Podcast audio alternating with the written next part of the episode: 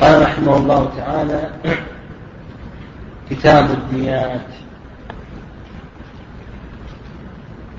تقدم لنا ما الذي يجب العمد؟ هل يجب القصاص؟ هل يجب القصاص عينا يعني يتعين القصاص؟ أو أن الواجب أحد شيئين القصاص أو الدية وذكرنا خلاف أهل العلم رحمه الله في هذه المسألة وما الذي يترتب على هذه المسألة من خلاف.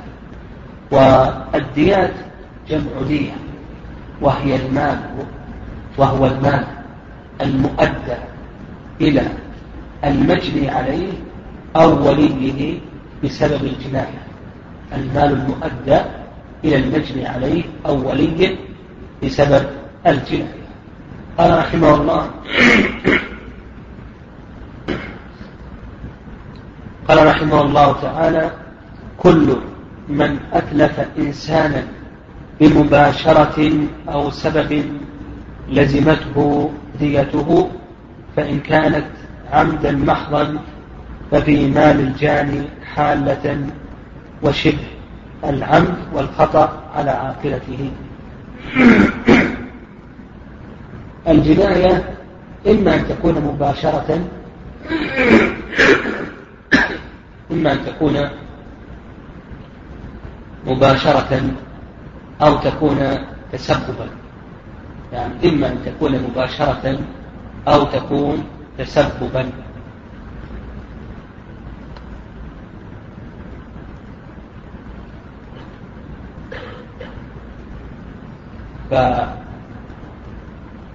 فالمباشرة أن يباشر الجاني الجناية والتسبب أن يتسبب في الجناية دون أن يباشرها كما لو حفر حفرة وسقط فيها شخص إلى آخره.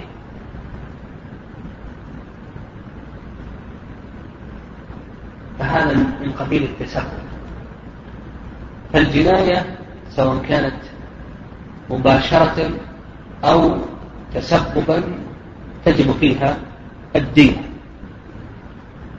قال كل من أتلف إنسانا بمباشرة أو سبب لزمته ديته فإن كانت عمدا محضا ففي مال الجاني حالة وهذا تقدم الكلام عليه. وذكرنا الفرق. بين قتل العمد وشبه العمد. يعني ما الذي يتفق فيه؟ العمد وشبه العمد. وما الذي يختلفان فيه؟ تقدم الكلام على ذلك. وأيضا تقدم أن تكلمنا عن الأشياء التي يتفق فيها شبه العمد والخطأ والأشياء التي يختلف فيها شبه العمد عن الخطأ. هذا تقدم الكلام في ذلك. المهم مما يتفق نعم مما يتفق فيه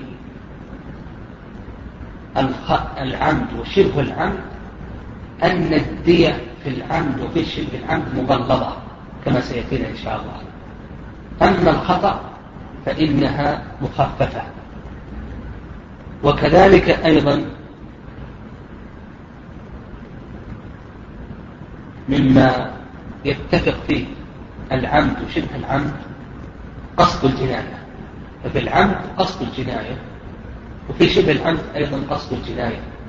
إلا أن الجناية في العمد تقتل غالبا وأما الجناية في شبه العمد فإنها لا تقتل غالبا وتقدم الكلام على ذلك. طيب شبه العمد والخطأ. يتفقان في عدم القصاص وأن الدية على العاقل في شبه العمد وفي الخطأ. إلا أن الدية في العمد تكون ماذا؟ مغلظة. وعلى الجاني وحالة. وأما في شبه العمد والخطأ فإن الدية تكون على العاقلة مؤجلة.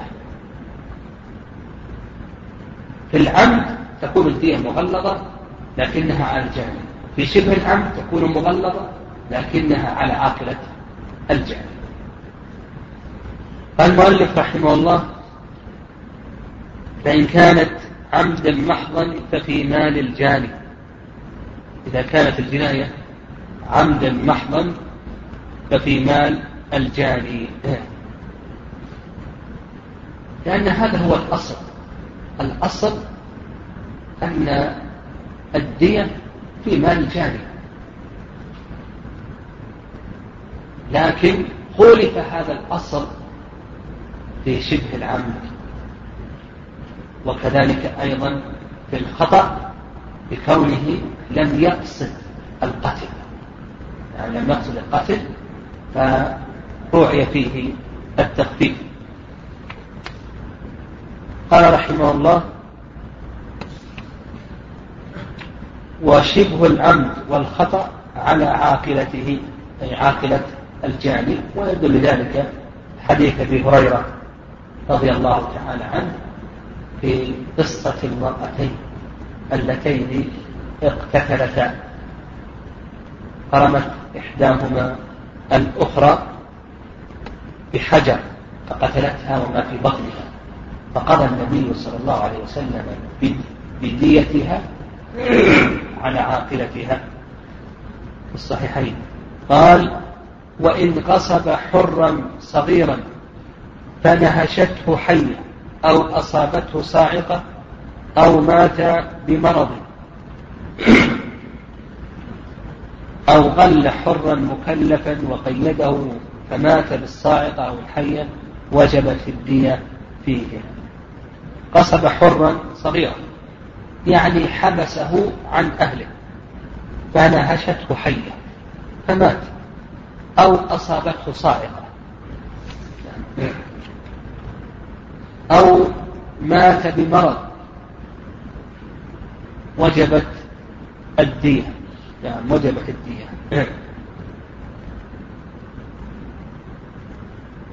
لأنه تسبب في قتله. وهذا مما لا يقتل غالبا. يعني كونه قصبه حبسه عن أهله فجاءت الحية ولدغته هنا لم يقصد قتله. أو أصابته الصاعقة إلى آخره فيكون هذا من قبيل ماذا؟ شبه العبد. لأن هذا لا يقتل غالبا. كونه حبسه عن أهله هذا لا يقتل غالبا. أو جاءته الصاعقة ونحو ذلك أو مرض ثم هلك هذا من باب شبه العمد.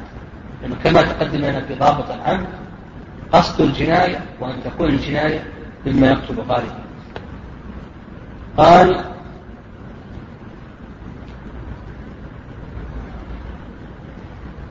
وهذا الذي مشى عليه المؤلف أنه تجب في ذلك الدية لكونه تسبب هذا وجه في المذهب. والرأي الثاني يعني الرأي الثاني أنه لا دية. الرأي الثاني أنه لا يلزمه شيء. وهذا هو المذهب. هذا الوجه الثاني وهو المذهب. وما مشى عليه الماتن هو أحد الوجهين في المذهب وهو الصواب في هذه المسألة. الصواب في هذه المسألة أنه تجب الدية لأنه تسبب في القتل. وهذا من شبه العمد كما سلف لنا لكن المذهب أنه لا يجب شيء لأنه لم يباشر القتل وهو الصحيح وكان ما باشر القتل إلا أنه تسبب إلى القتل. فالصحيح ما مشى عليه المؤلف. قال أو غل حرا مكلفا وقيده فمات بالصاعقة أو الحية وجبت الدية فيهما لأنه هلك في حال تعديه لكونه قل هذا الحر المكلف وقيده فمات بالصاعقة. ربطه ومات بالصاعقة أو جاءت الحية ونهشته. ونحو ذلك فنقول بأن هذا تسبب في القتل. وما دام أنه تسبب في القتل فإنه تجب فيه الدين.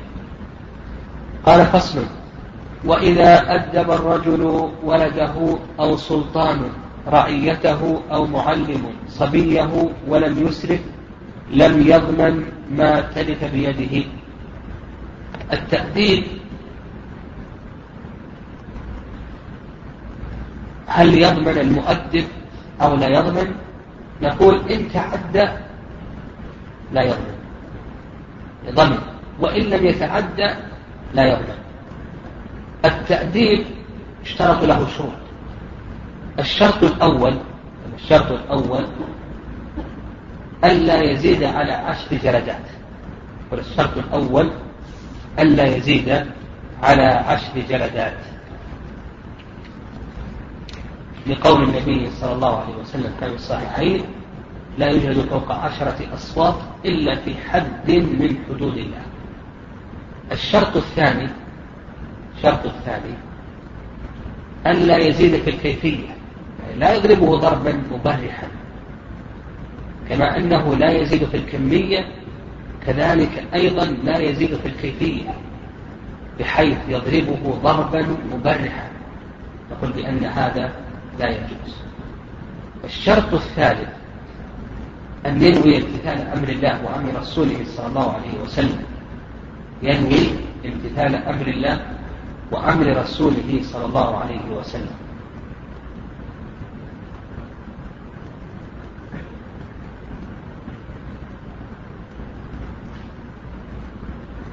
لا ينوي الانتقام لنفسه. لأنه إذا نوى الانتقام لنفسه لم يكن هذا الأدب لله سبحانه وتعالى.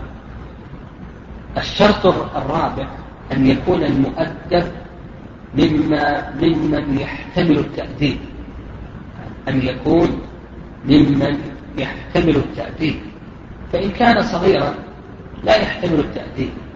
والضرب ونحو ذلك فإنه لا يجوز له أن يؤدبه إلا بما يليق به من الزجر والتوبيخ. أما بالضرب ونحو ذلك وهو لا يحتمل التأديب فإن هذا نقول بأن هذا لا يجوز.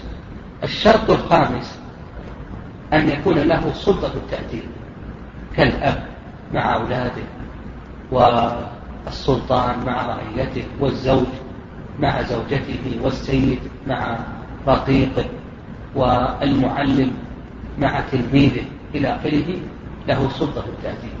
فإذا كان كذلك فإن هذا جائز. قال وإذا أدب الرجل ولده أو سلطان رعيته أو معلم صبيه ولم يسرف لم يضمن ما تلف بيده لأنه فعل ما له فعله شرعا وما ترتب عن مأذون غير مضمون. قال ولو كان التأديب لحامل فأسقطت. جنينا ضمنه المؤدب. ضمنه المؤدب المؤدب. لأنه تسبب في إسقاطها لأنه تسبب في إسقاطه. فإذا أدب الحامل كأن يؤدب الزوج زوجته وهي حامل. فأسقط الجنين.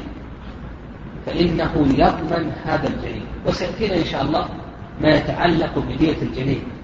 وأن دية الجنين إذا تبين فيه خلق الإنسان فإن فيه غرة. يعني هذا سيأتي لأن الحامل ليس له أن يؤدبها بالضرب ونحو ذلك.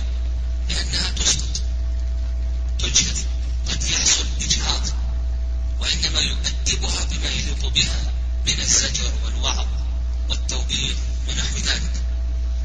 قال وإن طلب السلطان امرأة لكشف حق الله تعالى أو استعدى عليها رجل بالشرط في دعوى له فأسقطت ضمنه السلطان والمستعدى إذا طلب السلطان امرأة لكشف حق